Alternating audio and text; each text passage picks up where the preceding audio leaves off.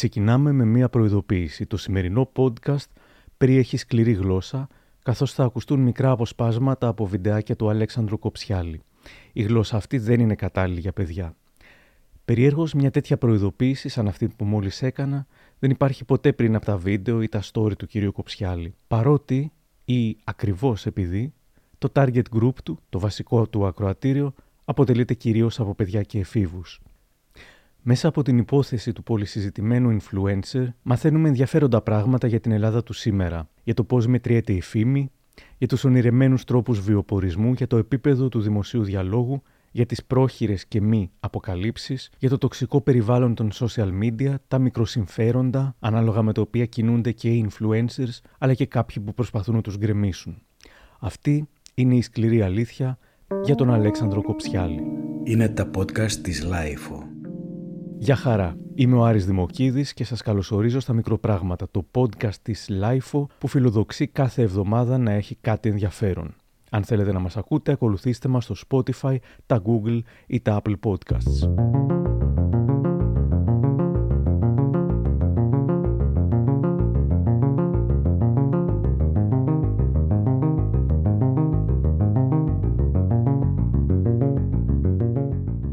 Influencers της Ελλάδας είναι η νέα καθεστική ατάξη, η πατρίκη του Metaverse ή για κάποιον εντελώς ακατανόητος στον μέσο νου επιδραστική της εποχής, που με τα καμώματά τους ορίζουν τη δημόσια συζήτηση και εν πολλής διαμορφώνουν τη mainstream άποψη. Έτσι ξεκινάει το άρθρο του Κώστα Μπουρούση στο πρώτο θέμα με τίτλο Cancel Influencers, οι νέοι βαρόνοι των social media.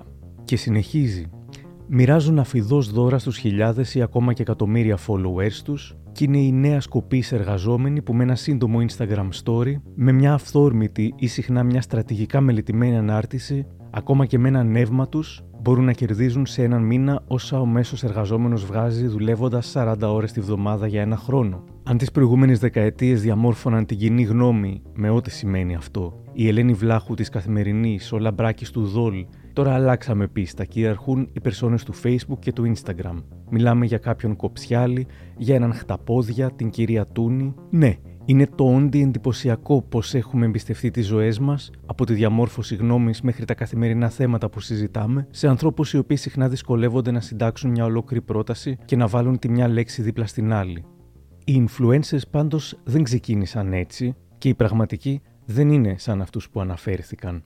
Μίλησα σήμερα με τον δημοσιογράφο Κώστα Μπουρούση. Στην Ελλάδα, όπως πάρα πολλά πράγματα, το ενσωματώσαμε, το πήραμε με έναν τρόπο, αλλά το εκφυλίσαμε.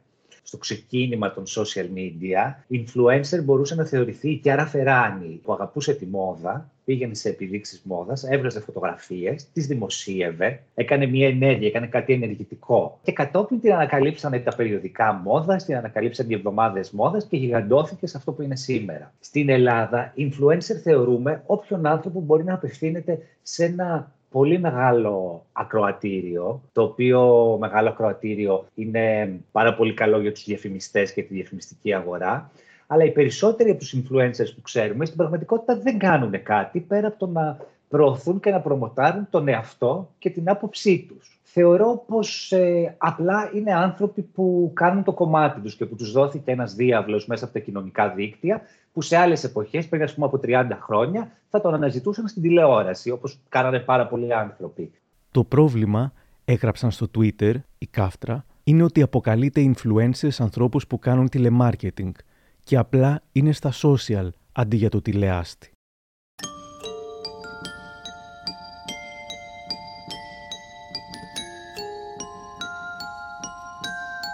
Η υπόγεια αντιπάθεια προς τους influencers από μεγάλη μερίδα του κόσμου βρήκε την ευκαιρία να εκφραστεί μετά τις αποκαλύψεις για την καταγγελία βιασμού της 24χρονης στη Θεσσαλονίκη από το Instagram του Ηλία Γκιόνι ανεβάζοντας αλογόκριτες και όχι πάντα επιβεβαιωμένες καταγγελίες, ο Γκιόνης μετέφερε πληροφορία πως βοήθεια στο πάρτι του βιασμού έδινε ο Δημήτρης Φιντηρίκος, ενώ καταγγελίες που έλαβε μετά υποστήριζαν ότι ο Φιντηρίκος ήταν στην ομάδα ανδρών που βίασαν την κοπέλα, πράγμα που δεν ισχύει. Γνωρίζοντας πως ο Φιντηρίκος ήταν φίλος πολλών διάσημων influencers, όλοι στράφηκαν προς αυτούς για να δούνε τις αντιδράσεις τους. «Γιατί δεν μιλάς» έγραφαν στον Αλέξανδρο Κοψιάλη, τον δημοφιλέστερο influencer της χώρας. Η Queen Μικαέλα περιέγραψε τη φάση στο Instagram με μερικά story.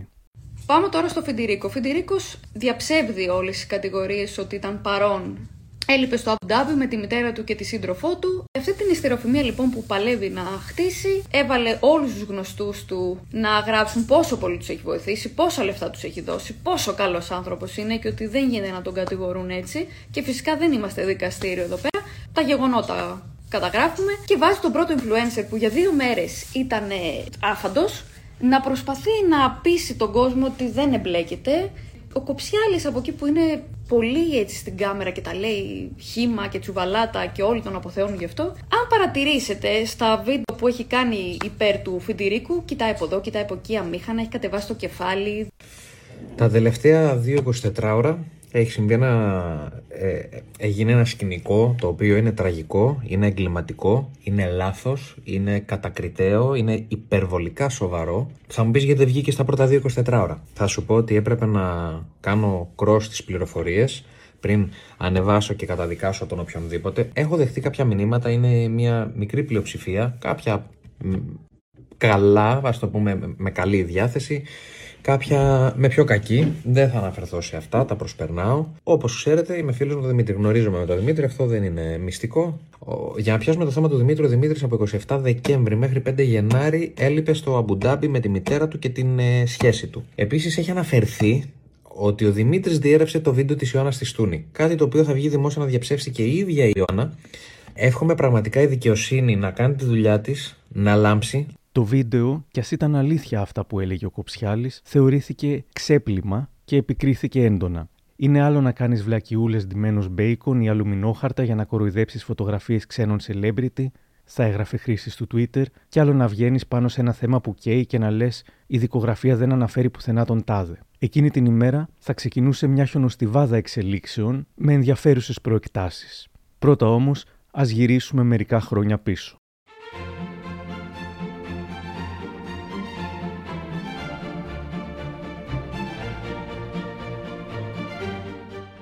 Η αλήθεια είναι πως, σαν σε σύγχρονο παραμύθι, μετατράπηκε από αγόρι της διπλανής πόρτας σε έναν για τα ελληνικά δεδομένα superstar. Πολλοί έχουν σχολιάσει δεικτικά την μετεωρική του άνοδο. Π.χ. είχε κυκλοφορήσει ένα meme που έγραφε Βιογραφικό Αλέξανδρου Κοψιάλη και όλη η σελίδα ήταν λευκή, άδεια. Είναι όμως έτσι.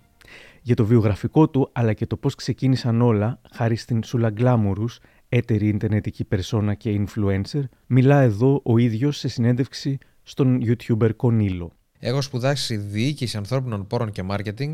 Δεν θυμάμαι Χριστό, δεν ξέρω καν που είναι το πτυχίο. Πέρναγα όλες τις εξετάσεις με πληρωμένες εργασίες, πάντα, με ένα γραφείο που είχα βρει. Πότε την έβγαλες έτσι εσύ τη σχολή; Είχα βοηθήσει έτσι μια κοπέλα μου πιο παλιά που ήθελε και καλά να μιλάμε με ενδοεπικοινωνία στις Πανελλήνιες.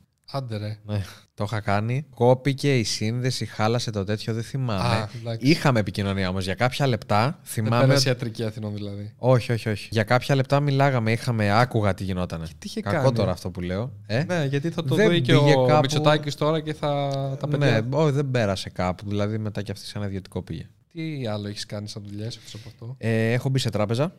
Στο μαγαζί με τα ρούχα από 18 χρονών, παράλληλα και με τη σχολή. Εκεί ξεκίνησα με το να του μοιράζω φυλάδια, με το να του κολλάω αφήσεις. Είχα βάλει και μια ανακοίνωση στην πολυκατοικία απλά τα αυτοκίνητά σας. Είχα πλύνει 3-4 αυτοκίνητα. Βάψιμο, ό,τι ήθελες είχα κάνει. Μοίραζα φυλάδια full. Κάτι προεκλογικές εκστρατείες τότε, κάτι ακουβάλει τους δημοτικούς συμβούλους που το ζούσαν ότι θα γίνουν πρωθυπουργοί. Ξεκίνησα από ένα μαγαζί και κατέληξα να του κρατάω 4-5 μαγαζιά. Δούλευα κάθε μέρα, 12 ώρο, χωρίς ρεπό. Δευτέρα Σάββατο και όταν ήταν Πάσχα Χριστούγεννα Πρωτοχρονιά, 7 στα 7 που σημαίνει 14 ή 21 μέρες σερή δουλειά κάθε μέρα. Και μετά, Μετά σιγά σιγά ήρθε το Instagram, το Ναι, ναι, ναι. YouTube, κάπως έτσι. εσύ πώς ξεκίνησες να ασχολείσαι με τα. Με τα social, τελείως τυχαία. Είχα χωρίσει, είχα 800 ακόλουθους και λέω Άλεξ πρέπει να τα γράψεις όλα τώρα, τι θα κάνεις; Και το κάνω δημόσιο το προφίλ από ιδιωτικό. Και γίνεται της κολάσεως. Ανέβαζα φωτογραφίες, 30 like. Αρχίζω αυτά που κοροϊδεύω και κάνω follow for follow. Όλους. Δεν άφησα κανέναν. Με το που με κάνανε back, Το μπου την άλλη μέρα τον είχα σβήσει. Και πάω με αυτή την παραμύθα κοντά στα 2.500-3.000. Λέω, εδώ είμαστε. Λέω, Ναι. Κάποια στιγμή ανακαλύπτω τις εφαρμογές που σου βάζαν ακόλουθους, αλλά έβλεπα τώρα κάτι ονόματα από Πακιστάν, Ινδία, Τουρκία. Ναι, ναι, ναι. Οπότε αυτόματα έκανα το συνειρμό. Μετά από κάποιες μέρες λέω και τι να το κάνω. Το κόβω, ανακάλυψα τα hashtags. Οπότε τι έκανα ο Τσάκαλος. Έβαζα συγκεκριμένα hashtags και πήγαινα να δω πόσο ψηλά ή χαμηλά ήμουν στο hashtag. Μου άρεσε δηλαδή που εμφανιζόμουν και κάπου αλλού και ένιωθα, έλεγα, αλλά σε αυτό το hashtag είμαι εκεί. Μμ. Το ζούσα μόνος μου. Τώρα εγώ να δουλεύω σε ένα κατάστημα ρούχων που δούλευα επί 8 χρόνια στο New York Collection στη Νέας Σμύρνη, είναι του φίλου μου και ήμουν όλη μέρα με το κινητό από πάνω. Μπιπ, μπιπ, μπιπ, μπιπ, μπιπ, να ξέρεις να ανέβω. Ε, είχε φτάσει στο πίκα αυτό το πράγμα. Στους 4.000 μπετώσαμε. Και με ανεβάζει Εγώ σούλα και θυμάμαι ξεκινάει όταν- πανηγύρι. Εγώ όταν θα με χαιρετήσει κάποιος στον δρόμο, νιώθω υποχρεωμένος να το απαντήσω, μην τυχόν και παρεξηγηθεί. Νιώθω ανάγκη να το απαντήσω. Πρέπει να έχω κάτι με ψυχαναγκασμό, όπως και στο κινητό δεν έχω ποτέ ειδοποιήσεις μη ανοιγμένες, αδιάβαστα μηνύματα, όλα είναι απαντημένα. Το δικό μου μήνυμα πάντως έμεινε αναπάντητο. Του ζήτησα να συμμετέχει εάν το επιθυμεί στο podcast και έστειλα email και στο επίσημο email του, αλλά τελικά δεν έλαβα καμία απάντηση. Πώς όμως επηρεάζουν ο Κοψιάλης και οι άλλοι και ποιον, μου λέει σήμερα ο δημοσιογράφος Κώστας Μπουρούσης. μέσα από το αυτοκίνητό του πολλές φορές ανέβαζε διάφορα βίντεο που έλεγε την πρώτη σκέψη που κάνει ο καθένας απέναντι σε κάτι που συμβαίνει. Το αυθόρμητο, ξέρεις, και το λίγο ακατέργαστο, πολλές φορές ακόμη και το λίγο κάφρικο, διότι η καφρίλα υπάρχει. Και με έναν τρόπο ταυτίστηκαν μαζί του όλοι αυτοί που θέλαν να τα πούν, αλλά που δεν είχαν, ξέρω εγώ, την ιδέα, το κουράγιο, το χρόνο, τα γκάτς να το ανεβάσουν στα κοινωνικά δίκτυα. Θεωρώ ότι περισσότερο επηρεάζουν στη διαμόρφωση αυτή που θα λέγαμε μία mainstream άποψη που διακινείται και συνήθως εκφράζουν μία λαϊκίστικη άποψη, η οποία όμως δεν είναι, κατά τη γνώμη μου, καθόλου δουλεμένη και καθόλου επιχειρηματολογημένη, αν μπορώ να πω αυτή τη λέξη. Είναι απλά μια πρωτόλια ας πούμε, σκέψη που κάνει και μια τοποθέτηση απέναντι σε ένα γεγονός που συμβαίνει, την οποία ακολουθούν μετά οι άλλοι σαν ε, όχλος. Καθώς η δήλωση στήριξης στον φίλο του έχει κάνει έξαλλο το μισό ίντερνετ, αρχίζει να τρεντάρει το hashtag cancel Κοψιάλης. Πολλοί του την είχαν στημένη στη γωνία. Πολλοί όμως εξοργίστηκαν και πραγματικά και ειδικά όσοι δεν πολύ γνώριζαν την ύπαρξή του, έμεναν έκπληκτοι με αποσπάσματα από τα παλιά του βίντεο που άρχισαν να ξανακυκλοφορούν. Όπως εκείνο που έλεγε ότι στην Αθήνα οι γυναίκες πηδιούνται για ένα πιάτο φακές και άρα το ίδιο πρέπει να κάνουν και στο χωριό. Με το λεβέντι του χωριού, το ψηλόλιγνο, με το δασίτριγο το στήθο, δεν θα μου τον γίγονει επειδή δεν έχει Mercedes. Θα μπει στον Datsun, θα σε πάρει ραντεβουδάκι και θα του τον κάνεις, ξέρεις, για πέταμα. Εσύ στην Αθήνα πηδιέσαι για ένα πιάτο φακέ. Κάθε τόσο απευθυνόταν σε διάφορες γυναίκες σατυρίζοντας, ερωτηματικό, το πόσο τσούλες είναι, Και συλληπιτήρια και στις κοπέλες οι οποίες το παίζουν παρθένες. Αχ, αγάπη μου, θα σε πάρει και θα σε σηκώσει. Από μπροστά παρθένα και από πίσω μπαίνουν τρένα. Κάνε μου τη χαρή, όλοι ξέρουν στην περιοχή σου τι τσουλί είσαι. Δεν έχεις αφήσει κολονάκι για κολονάκι. Κάποιοι θεωρούσαν πως είχε εκμεταλλευτεί και κοροϊδέψει άτομα με αναπηρία, ειδικά παιδιά. Για κάθε τέτοιο βίντεο που θα το δουν παιδιά, σχολιάζει μια δασκάλα, εγώ θα πρέπει σαν δασκάλα παράλληλης να πάω τη Δευτέρα στο σχολείο και τα παιδιά που το είδαν να τα πείσω να μην κοροϊδεύουν το συμμαθητή τους και να είναι περήφανα για αυτόν. Ο Κοψιάλης έχτισε την αυτοκρατορία του πάνω σε αστεία για μίσος, σεξισμό, χονδροφοβία. Δεν τρώει, σου λέει, κάνει δίαιτα.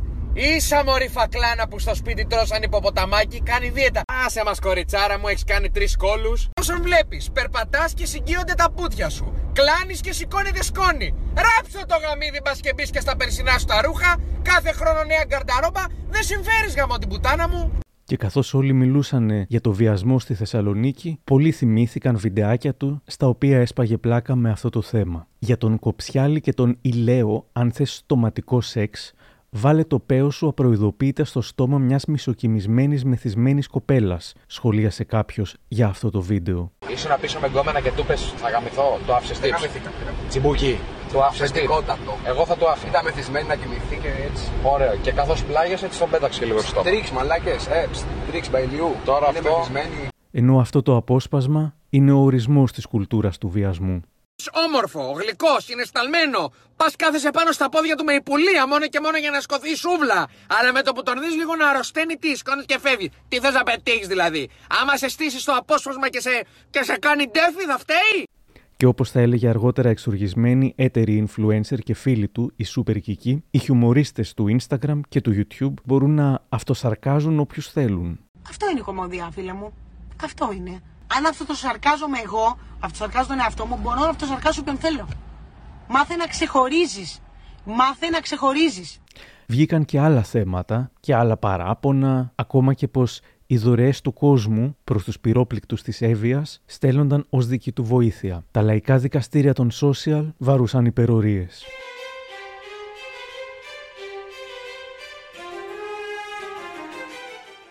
Καθώς το cancel κοψιάλης φούντωνε, πολλοί αναρωτήθηκαν τι θα γίνει με τους Αντετοκούμπου.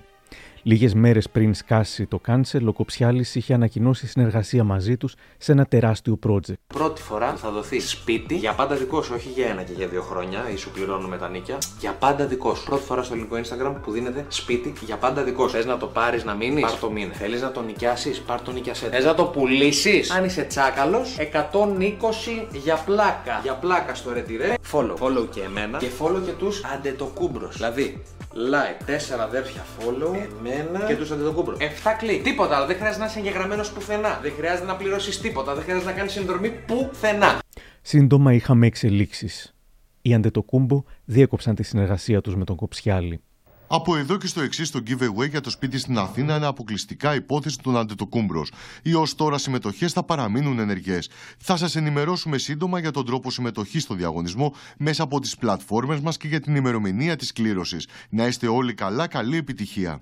Αυτό λοιπόν ανέβασε τόσο ο κύριος Κοψιάλης όσο και η αδερφή του Κούμπος. Έβγαλε και κάποιο βιντεάκι που εξηγούσε ακριβώς. Καλησπέρα σε όλους. Όπως τα είδατε στο προηγούμενο μου story, αλλά και από το story των Αντετοκούνμπος, από εδώ και στο εξής. Την ευθύνη για τον διαγωνισμό για το σπίτι την έχουν αποκλειστικά οι Αντετοκούνμπος και κανένας άλλος. Οι συμμετοχές που έχουν γίνει ως τώρα από το προφίλ μου μετράνε κανονικότατα και η κλήρωση θα γίνει κανονικά την ημερομηνία που έχει ανακοινωθεί κάτω από την λεζάντα. Όλο αυτό γίνεται με απεριόριστο σεβασμό σε μια οικογένεια η οποία μας έχει κάνει μόνο περήφανος σε ολόκληρο τον κόσμο και ντρέπομαι ειλικρινά που χρειάστηκε να βγω να εξηγήσω κάτι τέτοιο διότι το όνομα των παιδιών το οποίο δεν φταίει σε τίποτα βρέθηκε να τουιτάρει δίπλα από τις λέξεις βιασμός και Θεσσαλονίκη. Και επειδή όλο αυτό γίνεται εξαιτίας του ότι μπλέχτηκε αδίκως το όνομά μου μέσα σε όλο αυτό, πήραμε από κοινού την απόφαση να συνεχίσει ο διαγωνισμός κανονικά διότι θα ήταν άδικο προς όλους όσους έχουν λάβει συμμετοχή από το προφίλ των παιδιών. Τις ίδιες μέρες έγινε γνωστό ότι ο Κοψιάλης ήταν το φαβορή για να παρουσιάσει τα backstage του καινούριου X Factor. Ενδεχομένως, όπως έγινε και με τους Αντετοκούμπο, η λαϊκή οργή εναντίον του να του χάλασε και αυτή τη δουλειά. Η τηλεόραση άρχισε να συζητά για αυτόν. Εδώ ο Γρηγόρης Γκουντάρας και η Νάταλη Κάκαβα. Το Instagram που έχει ε, κανάλι στο YouTube που όλοι πηγαίνουν σε εκπομπές που κάνει στο YouTube και, και να πω και, και, να ε, πω και, μια λεπτομέρεια που έχετε σημασία, το επειδή έχει σχολιαστεί. Παιδιά, και ο πρωθυπουργός της χώρας τον ακολουθεί. Έχει 342 ανθρώπους που ακολουθεί και ακολουθεί και τον Αλέξη λοιπόν. Κοψιάλη. Για λίγο έγινε μια προσπάθεια ώστε το θέμα να πάρει πολιτική χρειά και ο Πρωθυπουργός να συνδεθεί για άλλη μια φορά με κυκλώματα βιαστών κλπ. Δεν υπήρξε συνέχεια.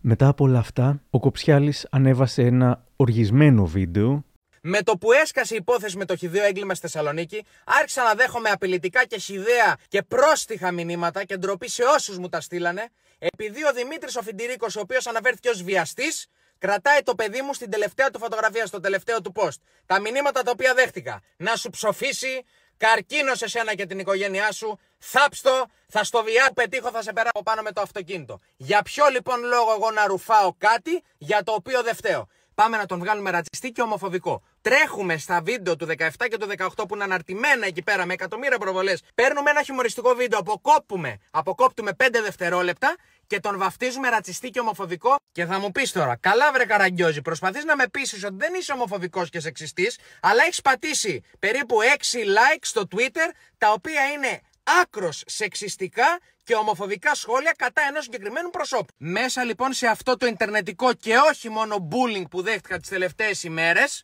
είδα έξι σχόλια τα οποία αν και με λάθος τρόπο με υποστήριξαν. Γι' αυτό και τα πάτησα τα ρημάδια τα like. Λάθος μου, αλλά γι' αυτό τα πάτησα. Όταν λοιπόν μετά από μία ώρα συνειδητοποίησα το πόσο λάθος είναι αυτό που γράφει, το ότι ασχολείται με την σεξουαλική προτίμηση ενός ατόμου και το πόσο χιδέα τον βρίζει, και κατάλαβα ότι θα νιώσει όσο άσχημα έχω νιώσει και εγώ τις τελευταίες μέρες, εννοείται τα απέσυρα διότι δεν με αντιπροσωπεύει. Προς τον Ηλία Γκιόνι, το κακός πούστη σου λέει τίποτα. Και, λυσάρα κακιασμένη, πόσο θα ήθελες τα πλουσιόπαιδα να φώναζαν εσένα στα πάρτι τους, να σου ξέσκιζαν τον κόλο και να σε πλημμύριζαν με φράγκα. Όμως γουστάρουν γυναίκες, γι' αυτό θες να τους εκδικηθείς. Για ποιο λόγο πρέπει να ρουφάω 200 μηνύματα που με λένε κλέφτη, επειδή ένα προφίλ αυθαίρετα σε Instagram και Twitter πήρε το όνομά μου και το έγραψε τόσο δίπλα από τη λέξη έκλεψε 30.000 ευρώ. Αυτό λέγεται bullying. Αυτό είναι το bullying. Το μοναδικό θετικό που μπορώ να κρατήσω από όλο αυτό είναι ότι χρήζει να δημιουργηθεί άμεσα μία γραμμή υποστήριξης θυμάτων κατά του ηλεκτρονικού bullying. Κατά δηλαδή του cyberbullying. Θα ήθελα λοιπόν να μην βιώσει κανείς άλλος αυτό που βίωσα εγώ τις τελευταίες ημέρες, αυτό το, το πανελλήνιο διασυρμό, να μην νιώσει κανείς όσο άσχημα νιώσα εγώ τις τελευταίες ημέρες, να μην μπορώ να, να ανταποκριθώ στα οικογενειακά μου καθήκοντα, να μην κοιμάμαι, να βλέπω μόνιμα εφιάλτες και να είναι μόνιμα το σπίτι σε ένα κλίμα λες και έχουμε κηδεία. Αυτό το πράγμα είναι άσχημο. Ευχαριστώ πάρα πολύ όσους με ακούσατε. Ήταν και η τελευταία φορά που αναφέρομαι στο θέμα. Ρώτησα τον Κώστα Μπουρούση πώς του φάνηκε η όλη απάντηση. Αρκετά λαϊκίστικη θα πω η απολογία του και όλο αυτό που κάνει τώρα, το οποίο όμως είναι πάρα πολύ συνεπές στο προφίλ που έχει καλλιεργήσει όλα αυτά τα χρόνια. Και όλο αυτό το βάλωμε, με πολεμάτε, καταστρέφει τη ζωή μου, δεν ξέρω τι θα κάνω με την οικογένειά μου. Ναι, ε, όχι, δεν, δεν, δεν το βρίσκω και, και χρήσιμο. Θα μπορούσε να είναι πολύ πιο ουσιαστική αυτή η απολογία του. Κομμάτι του κοινού ενοχλήθηκε με το οργισμένο ύφος του Κοψιάλη και αυτό που θεώρησαν πως ήταν μια αλφα αυτοθυματοποίησή του. Ο δημοσιογράφος Ευθύμης Κάλφας θα σχολίαζε το βίντεο της απάντησης. Αυτό που δεν κατάλαβε ο Κοψιάλης και ο κάθε Κοψιάλης εκεί έξω είναι ότι το κοινό που τους ακολουθεί στα social media έχει γαλουχηθεί με την κουλτούρα που οι ίδιοι τόσα χρόνια καλλιεργούν. Όσοι του έστειλαν κατάρες και χοντρές βρισιέ για την οικογένειά του, οι οποίες είναι όντως συγκλονιστικές, δεν είναι άγνωστοι του. Είναι ο στρατός από χρήστες που εκείνος έχει δημιουργήσει για να επιτίθονται όταν εκείνος δώσει το σύνθημα. Δεν ξέρω αν είναι ακριβώς cancel κοψιάλης, εμείς πάντως στο χωριό μου το λέμε κάρμα. Λοιπόν, δώστε σας παρακαλώ πολύ προσοχή σε αυτά τα story. Θερμή παράκληση, επειδή αυτό που πέρασα εγώ 5-6 μέρες ήταν πραγματικά πάρα πολύ ψυχοφθόρο και άσχημο, δεν θέλω το βίντεο μου να σταθεί αρχή για να σταλθεί από κανέναν, σε κανέναν και για κανέναν το παραμικρό μήνυμα μίσους, χαρακτηρισμού, ευρυσίματος, απειλής, το οτιδήποτε. Διαφωνείς με κάποιον, μην τον ακολουθάς, μην του στείλεις, μην του απαντήσεις, μην τον βρήσεις, μην τον ξεφτυλίσεις, μην, μην, μην. Μάθετε να σέβεστε. Θέλω να περάσω ένα συγκεκριμένο μήνυμα με το βίντεο που ανέβασα, να σταματήσει το cyberbullying και όχι να το κάνουμε δυνατότερο. Δεν θέλω να φύγει κανένα μήνυμα προς κανέναν το οποίο να μην είναι κόσμιο. Θα μιλάτε παντού με αγάπη και με σεβασμό. Τέλος.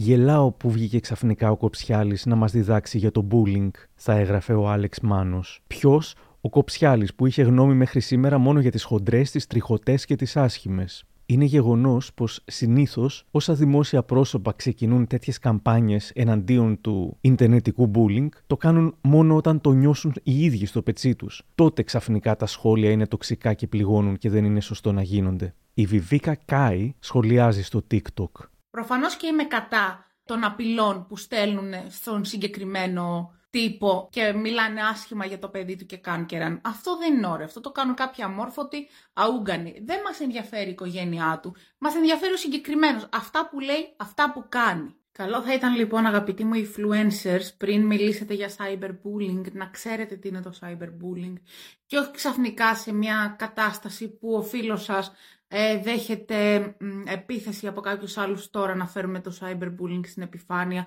Το cyberbullying συμβαίνει πάρα πολλά χρόνια και δεν σας έχω δει να παίρνετε θέση σε τέτοια πράγματα. Και η Μέρη Βαρσάμι σχολίασε κάτω από το βίντεο του Κοψιάλη. Καταδικάζουμε όλοι το cyberbullying και τις υπερβολικές ή άτοπες αντιδράσεις και σχολιασμούς. Όμως, ως δημόσιο πρόσωπο και όσο πιο πετυχημένο social media influencer, θα έπρεπε να γνωρίζεις πως Όπως ο κάθε επιτυχημένος άνθρωπος που αποφασίζει να εκτεθεί, έτσι και εσύ θα έχεις και θετική αλλά και αρνητική κριτική. Βρίσκω λοιπόν τον τρόπο σου και τα λεγόμενά σου υπερβολικά και διακρίνω μια θυματοποίηση τη στιγμή που όπως και εσύ λες, τα πραγματικά θύματα είναι άλλα. Αντί λοιπόν να ορίεσαι, καλύτερα να κάνεις αυτοκριτική, μήπως κάτι δεν διαχειρίστηκε σωστά, να ζητήσεις μια συγνώμη και να συμβάλλεις κι εσύ με τον τρόπο σου στον αγώνα με την γεωργία. Αν κάποιος απειλείται πραγματικά εκεί έξω, είναι αυτός που προσπαθεί να ξεσκεπάσει ένα κύκλωμα. Όχι αυτός που του έβρισαν τη μάνα, το παιδί ή το σκυλί στα μηνύματα του Instagram, επειδή τους έβρισε και αυτούς τους δικούς τους και τελειωμό δεν έχει. Α αφήσουμε στην άκρη τη σχολική αυλή, σχολίασε η Madame Σου. Καθώς πάντως ο Κοψιάλης και άλλοι τόνιζαν πόσο υπέρ των γυναικών θυμάτων είναι, η Χριστίνα Ορφανίδη, που είχε υπάρξει θύμα revenge porn, θα δήλωνε στην τηλεόραση.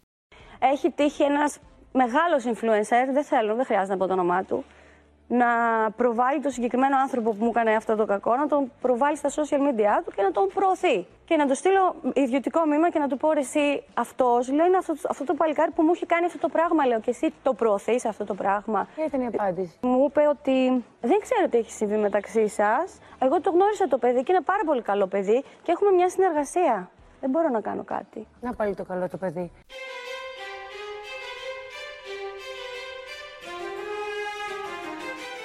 Πάντως δεν πρέπει να μείνει στο απειρόβλητο η υποκρισία των ανθρώπων που έβρισαν τον Κοψιάλη και του έγραψαν Εύχομαι να βιάσουν το παιδί σου με το χειρότερο τρόπο. Δεν ξέρω πώς αισθάνεστε εσείς διαβάζοντας ένα τέτοιο σχόλιο, λέει η Χρήσα Ρουστάνη, αλλά είναι τρομακτικό το πώς οι άνθρωποι αναπαράγουν την κουλτούρα του βιασμού, τιμωρητικού σεξ, κάθε φορά που προσπαθούν δίθεν να στηρίξουν θύματα βιασμών. Διαβάζουμε ξανά και ξανά. Να πάθει τα ίδια τώρα στη φυλακή. Να του βιάσουν την κόρη, τη μάνα, την αδερφή, τη γυναίκα. Και παρατηρούμε πως οι βιαστές που ζουν ανάμεσά μας είναι τελικά χιλιάδες. Απλά δεν βιάζουν. Νομίζετε στα αλήθεια πως υπάρχει παραμικρή στήριξη στα θύματα από άτομα που εύχονται βιασμούς; Πάντως μετά το βίντεο, χιλιάδες followers του τον στήριξαν και πολλοί είδαν πλέον τον Κοψιάλη σαν ένα θύμα, μεγάλο θύμα, διαδικτυακού εκφοβισμού. Εδώ ο Βασίλης Νάκης. Θέλω να πω πως εγώ δεν βρίσκομαι μόνο δίπλα στο Κοψιάλη για αυτό που περνάει, αλλά βρίσκομαι δίπλα σε κάθε παιδί, σε κάθε άνθρωπο που αυτή τη στιγμή περνάει τον διαδικτυακό εκφοβισμό. Οπότε βάζω και εγώ το hashtag. Ο Κοψιάλης ένιωσε δικαιωμένος. Ανέβασε ένα story με κάποιον που τον έβριζε τις προάλλες, αλλά που μετά του ξαναέγραψε και του έδωσε δίκιο τελικά. Η Super Kiki ενοχλήθηκε από τα όσα ακούγονται τον τελευταίο καιρό από τους πολίτες για τους influencers και αποφάσισε να επιτεθεί με ύβρι στους πολίτες που κατακρίνουν τον Αλέξανδρο Κοψιάλη. Άμα ζηλεύεις που εγώ με τον ΑΒ τρόπο βρήκα τρόπο και με ακολούθησαν 10, 20, 30, 150 χιλιάδες κόσμος και για κάποιο λόγο βγάζω και κάποια λεφτά, άμα δεν το αντέχεις, τράβα ψόφα ρε μαλάκα. Τράβα ψόφα άμα είναι να τη βγάλεις την κολοχολή σου. Ο Φρυντηρίκο ήταν ο χειρότερος, ρε. Ο χειρότερος του κόσμου. Νομίζω ότι ο Κοψιάλης ξέρει που τον πήρε τηλέφωνο και του είπε αδερφέ, βγες και πες ρε μαλάκα ότι με είδες εκείνη τη μέρα στο FaceTime που ήμουν στο Ντουμπάι, στο Αμπουντάπι που σκατά ήτανε. Και βγήκε ο άλλος ο βλάκας και το είπε. Αυτό έγινε. Αυτό ακριβώς έγινε. Και τίποτα παραπάνω και τίποτα λιγότερο. Εκτός από τον Κοψιάλη όμως, στόχος έγινε συνεργάτης του, ο κομικός Χταπόδιας, ο οποίος σύμφωνα με καταγγελία που δημοσιοποίησε ο Ηλίας Γκιόνης, δούλευε σε ένα μαγαζί και έκλεψε από το χρηματοκιβώτιο 30.000 ευρώ. Ο Χταπόδιας είναι αρκετά αγαπητός σε νέα άτομα και μία από τις γνωστότερες στιγμές του ήταν το βίντεο που γύρισε με την τότε σύντροφό του δίπλα του και έκλασε. Σίγουρα. Τι θες να κάνεις; Σίγουρα να το κάνω. Τι; Μαλάκα, αλήθεια τώρα. Ρε είσαι ηλίθιος, αγόρι μου. Η influencer Δήμητρα Αλεξανδράκη σχολίασε τα περικλοπής. Αυτό που λέτε για την κλοπή είναι το τελευταίο. Είναι σαν την τελευταία τρύπα της φλογέρας. Πάντως ήταν η αυτοαποκαλούμενη influencer των φτωχών, Super Kiki, που στήριξε με τα χίλια τον αυτοαποκαλούμενο Χταπόδια, λέγοντας ότι καλά έκανε και τα κλέψε. Έκλεψε ο χταπόδια τρία. Καλά έκανε ρε και τα κλέψε. Τότε πριν πέντε χρόνια μπορεί να βγαίνει και να κλέβε. Τι θέλεις; Που βγαίνει ο κάθε τσουτσεκάς και λέει τα δικά του. Ο κάθε τσουτσεκάς. Σου έχει δείξει ποτέ ο χταπόδιας ότι είναι ο τέλειος, ότι είναι κύριος, ότι έχει βγάλει κατηχητικό. Έχεις δει κάτι τέτοιο; Το cancel Super Kiki βρέθηκε ψηλά στις τάσεις πλάι στο cancel influencers και cancel κοψιάλης. Εν τω μεταξύ, η Super Kiki, διαβάζω στο Twitter, πριν τρία λεπτά έλεγε «Λίγη ανθρωπιά ρε παιδιά» και μετά από 10 δευτερόλεπτα έλεγε για τον Γιόνι να πάει να ψοφήσει γιατί ζηλεύει τη ζωή της. Κάποιος εξόργησε επίσης το ότι δικαιολόγησε τον Κοψιάλη για τα βίντεο με τα παιδιά αμαία που πολλοί θεωρούσαν κοροϊδευτικά. Ο Κοψιάλης λέει, κράζει τα, ε, κοροϊδεύει τα αμαία. Να σου πω την αλήθεια ότι και εμένα το πρώτο μου, η πρώτη μου σκέψη ήταν αυτή. Αλλά όταν είδα εγώ τα παιδάκια που είχαν πρόβλημα και χαίρονται, Και χαίρονται, τους δίνει χαρά. Και τους κάνει και παρέα χωρίς να το δεις εσύ σε story και πάρα πολλές φορές. Πάρα πολλές φορές. Και πάει και τους παίρνει από τα σπίτια τους και τους πάει για φαγητό και τους πάει για καφέ. Για την μπάνια, γιατί δεν βγήκες να πεις; Η Μαναρίνα σχολίασε. Ο Κοψιάλης κοροϊδεύει τα αμαία, αλλά τα πάει για καφέ και τους κάνει παρέα. Δηλαδή, αν εγώ πάω και δίνω δύο-τρεις αλλοδαπού, αλλά μετά τους κεράσω ένα φρέντο καπουτσίνο, δεν θα είμαι ρατσίστρια. Και η Τζόρτζια θα ανέβαζε ένα βιντεάκι εκείνης της ημέρας με τον Γιώργο Λιάγκα και θα έλεγε από τις λίγες φορές, ίσως και η πρώτη, που συμφωνώ τόσο με τον Λιάγκα. Δεν είχαν καμιά παιδεία. Για κάποιους λόγους βρέθηκαν, γίναν δημοφιλείς μέσω των social media. Απέκτησαν followers. Κάνανε τα πάντα, τα δίνουν τα δυνατά, να δίνουν δώρα, giveaway κτλ, κτλ. για να πάρουν πολλούς followers. Και τώρα που με μία στραβή οι followers τους τους εκδικούνται και τους βρίζουν, κάθονται και βρίζουν οι ίδιοι τους followers που αυτοί παρακαλούσαν τόσο καιρό και δημιουργούσαν τα πάντα για να τους δημιουργήσουν. Βλέπετε πώς πρέπει να κρατάμε πισινές και πώς γυρίσει μπούμεραγκ η όλη η λογική και η προσέγγιση που κάνουμε εμείς στο δημόσιο βίο. Και βλέπετε πώς αυτοί οι άνθρωποι χωρίς να έχουν να δείξουν τίποτα άλλο στη ζωή τους, να τελειώσω κι εγώ, τους βάζουν σε εκπομπές, τους παίρνουν σε show, τους δίνουν χρήματα, γίνονται δημόσια πρόσωπα, χωρίς να έχουν να επιδείξουν τίποτα. Χιουμοριστικά, ο Παγανιώτης στο Twitter θα έγραφε «Τουλάχιστον γίνεται πολιτισμένος διάλογος μεταξύ των influencers». Ξέρετε, από αυτούς που ξεκινούν με «Θα ήθελα να δώσω μια απάντηση στους επικριτές μου» και καταλήγουν σε «Τραβαρώτα την πουτάνα τη μάνα σου».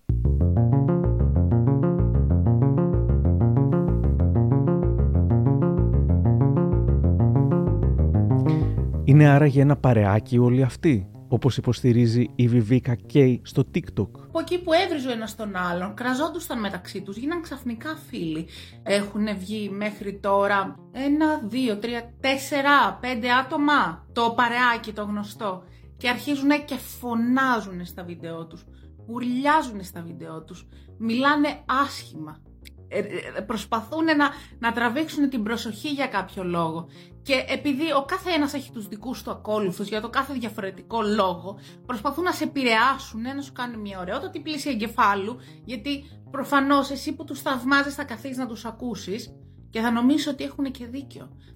Ανάμεσα στους άλλους πρωτοκλασσάτους, ας πούμε, influencers, η Δήμητρα Αλεξανδράκη που είπε «Δεν μπορείτε και απαγορεύετε να κατηγορείτε ένα τέτοιο παιδί που κάνει τέτοιο καλό στην ανθρωπότητα». Ξέρω την αλήθεια. Θα πρέπει να ντρέπεστε αυτό που του κάνατε, αυτοί που του το κάνατε. Θα πρέπει να ντρέπεστε. Ο Θεός εδώ είναι και βλέπει, εδώ είναι. Ξεφτύλες, ντροπή σας να εύχεστε για το παιδάκι του τέτοια πράγματα. Ντροπή. Όλοι οι influencers κάνατε μόκο όταν σας έκανε μάγκες. Repost κάνατε. Ντροπή. Πρόκειται για την ίδια που ως καλεσμένη του Κοψιάλη και του Χταπόδια είχε λάβει αυτή την απάντηση από τον Κοψιάλη όταν μίλησε για παιδοφιλική παρενόχληση που είχε υποστεί. Μου την έπεσε ο προϊστάμενος που ήταν τώρα 40-45 χρόνων, πόσο ήταν ο γελίος. Το έκανε τώρα αυτό το πράγμα, πήγε να στριμώξει ένα κοριτσάκι τώρα 13-14. Άλλη είχε τώρα. Δηλαδή ήταν τρισάθλιος. Πόσο έδειχνες όμως; Και ήμουνα, αγάπη, και ήμουνα. Δεν τον δικαιολογώ, τραγικό, αλλά λέω. Η Αλεξανδράκη υποστήριξε ότι οι Αντετοκούμπο στηρίζουν τον Κοψιάλη με, με, επειδή μίλησα εκείνη την ημέρα με τον Αλέξανδρο, το παιδί έκλαιγε, έκλαιγε το όλο του το σπίτι, έκλαιγε το παιδί του, έκλαιγε η γυναίκα τραγικό, του. Τραγικό, ψυχολογική κατάσταση. Ο Αλέξανδρος πήρε τους αντετοκούμπο και είπε: Επειδή βλέπω ότι η κατάσταση ξεφεύγει, καλό είναι να αποχωρήσω εγώ ο ίδιος. Μπράβο, ναι, ναι, ναι. Δικό του, δικιά του πρωτοβουλία. Τα αδέρφια αντετοκούμπο, αν θέλετε να ξέρετε, επειδή μιλάω με το παιδί, γνωρίζω ότι το στηρίζουν ακόμα το παιδί. Αυτό. Αυτό που γράψαν ότι να αφήνουν να εννοηθεί ότι μέχρι και αν δεν το κούμπο τον έδιωξαν, δεν ισχύει. Η τραγική ηρωνία που αποδεικνύει ότι μάλλον ίσχυε λίγες ώρες μετά, ο Γιάννης Αντετοκούμπο ξεακολουθεί τον Κοψιάλη στο Instagram, στέλνοντας το δικό του μήνυμα και επιλέγοντας να αποστασιοποιηθεί εντελώς από αυτόν. Το unfollow αυτό, όπως προφανώς και άλλα, δυσαρέστησαν τον Κοψιάλη που ανέβασε story γράφοντας. Τις μέρες που πέρασα είδα φίλους, πολλούς φίλους να μένουν αμέτωχοι και άβουλοι μέχρι αηδίας κατά τον λιθοβολισμό μου. Είδα κομμάτια από το παρελθόν μου που το σαγαπό πήγαινε καραμέλα να χοροπηδάνε πάνω στο πτώμα μου και την δυστυχία της οικογένειάς μου, ανεβάζοντας story γεμάτα νόημα, φωτογραφίζοντας τον κακοποιό, δηλαδή εμένα. Χάρηκαν με το επικείμενο τέλος μου. Χαίρομαι που η μοίρα και οι επιλογές μου σας πέταξαν στο παρελθόν μου. Είδα διαδικτυακούς μου φίλους, celebrity και μη, με τους οποίους έχω πει παραπάνω από μια κουβέντα και ένα απλό καλησπέρα. Έχουμε ανταλλάξει απόψεις, έχουν ζητήσει βοήθεια και τους την έδωσα απλόχερα όπως κάνω πάντα, να σπέβδουν να με σβήσουν από φίλο, λες και έπρεπε να βγάλουν μια ρετσινιά από πάνω τους. Έναν βραχνά που έψαχναν καιρό να πετάξουν και τώρα τους δόθηκε η ευκαιρία. Σαφέστατα υπήρξαν και οι ακόμα πιο αστεί που κράτησαν ουδέτερη στάση για να μην έχουν απώλειες. Και υπήρξε και μια μερίδα που στήριζαν έμπρακτα και τις δύο πλευρές με πάθος και μου έδωσαν την εντύπωση ότι είναι διπολικοί. Όσο για αυτούς που με αφαίρεσαν από ακόλουθο για να μην δω ότι με έκαναν unfollow, όταν το είδα γέλασα πολύ δυνατά, αλήθεια. Να είναι καλά η τεχνολογία.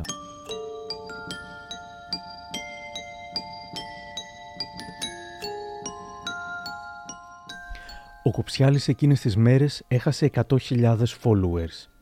Αληθινούς followers και το λέω γιατί δεν ξέρω αν ήταν σύμπτωση, όμως εκείνες τις ημέρες αποκαλύφθηκε η έρευνα της Fast Hosts UK με τους Έλληνες που είχαν το μεγαλύτερο αριθμό ψεύτικων ακολούθων στο Instagram. Στην πρώτη θέση ήταν η Ιωάννα Τούνη με τους περισσότερους ύποπτους λογαριασμούς και fake followers και δεύτερος ο Αλέξανδρος Κοψιάλης. Από το 1.200.000 followers η εταιρεία υπολογίζει πως σχεδόν οι 500.000 είναι ψεύτικοι. Ακόμα όμως κι αν έχασε 100.000 αληθινούς followers, ξέρουμε πως θα τους ξανακερδίσει. Ίσως κάνει ένα μεγάλο giveaway και θα ξανανεύει όπως έκανε αυτές τις μέρες η Τούνη, δίνοντας δώρο ένα αυτοκίνητο. Έτσι ανεβαίνουν τα νούμερα όλων. Μην έχει κανείς την αίσθηση ότι είναι τόσο δημοφιλής, ότι είναι τόσο αγαπητή.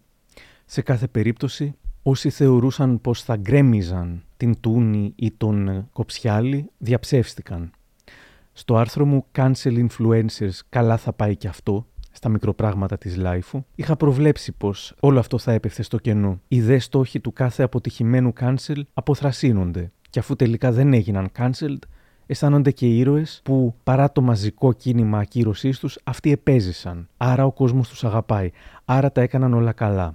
Τα cancel αντί να κάνουν τον άλλο να μαζευτεί ή έστω να αμυνθεί, τον κάνουν τελικά να επιτίθεται. Αντί να τον κάνουν να σκεφτεί τι μπορεί να αλλάξει ή να καλυτερεύσει, τον εξοργίζουν και τον κάνουν να ταμπουρωθεί ακόμα περισσότερο πίσω από την άποψή του. Η ευγένεια, αλλά και η γνώμη των δικών σου ανθρώπων, των φίλων σου, μπορεί να μετρήσει πολύ περισσότερο από 100.000 οργισμένους ξένους που σε έβρισαν και σε έκαναν unfollow.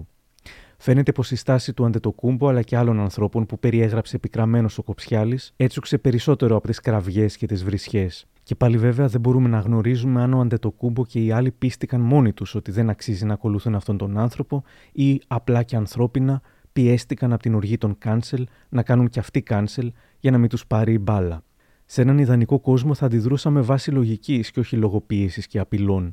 Θα επιζητούσαμε το καλό επειδή θα νιώθαμε ότι αξίζει και όχι επειδή θα φοβόμασταν τη λαϊκή οργή και τα λαϊκά δικαστήρια των social.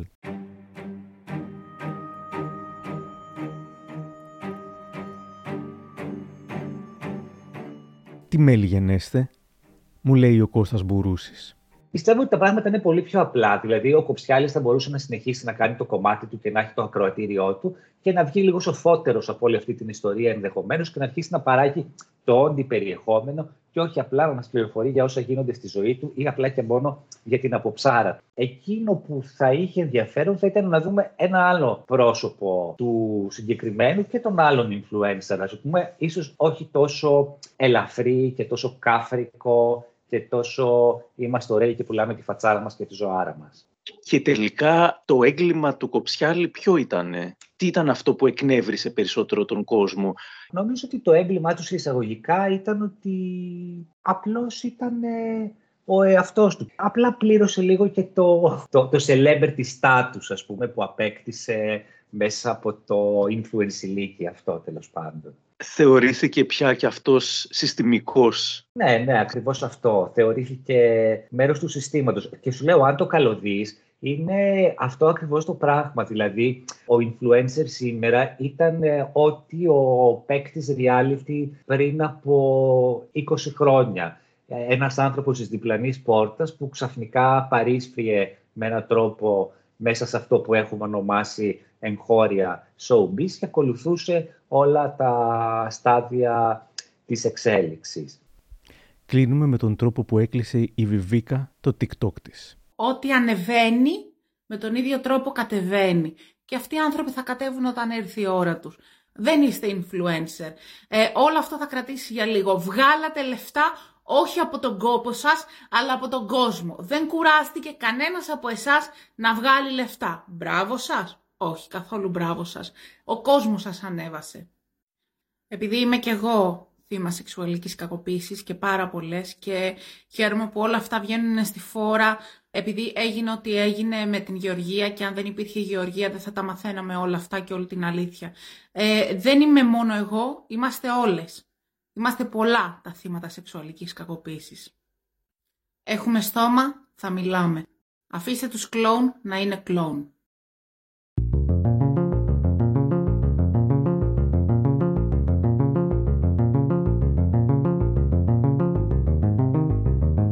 Κάπου εδώ τελειώσαμε. Αν θέλετε να μας ακούτε, μπορείτε να μας ακολουθήσετε στο Spotify, τα Google ή τα Apple Podcasts. Για χαρά!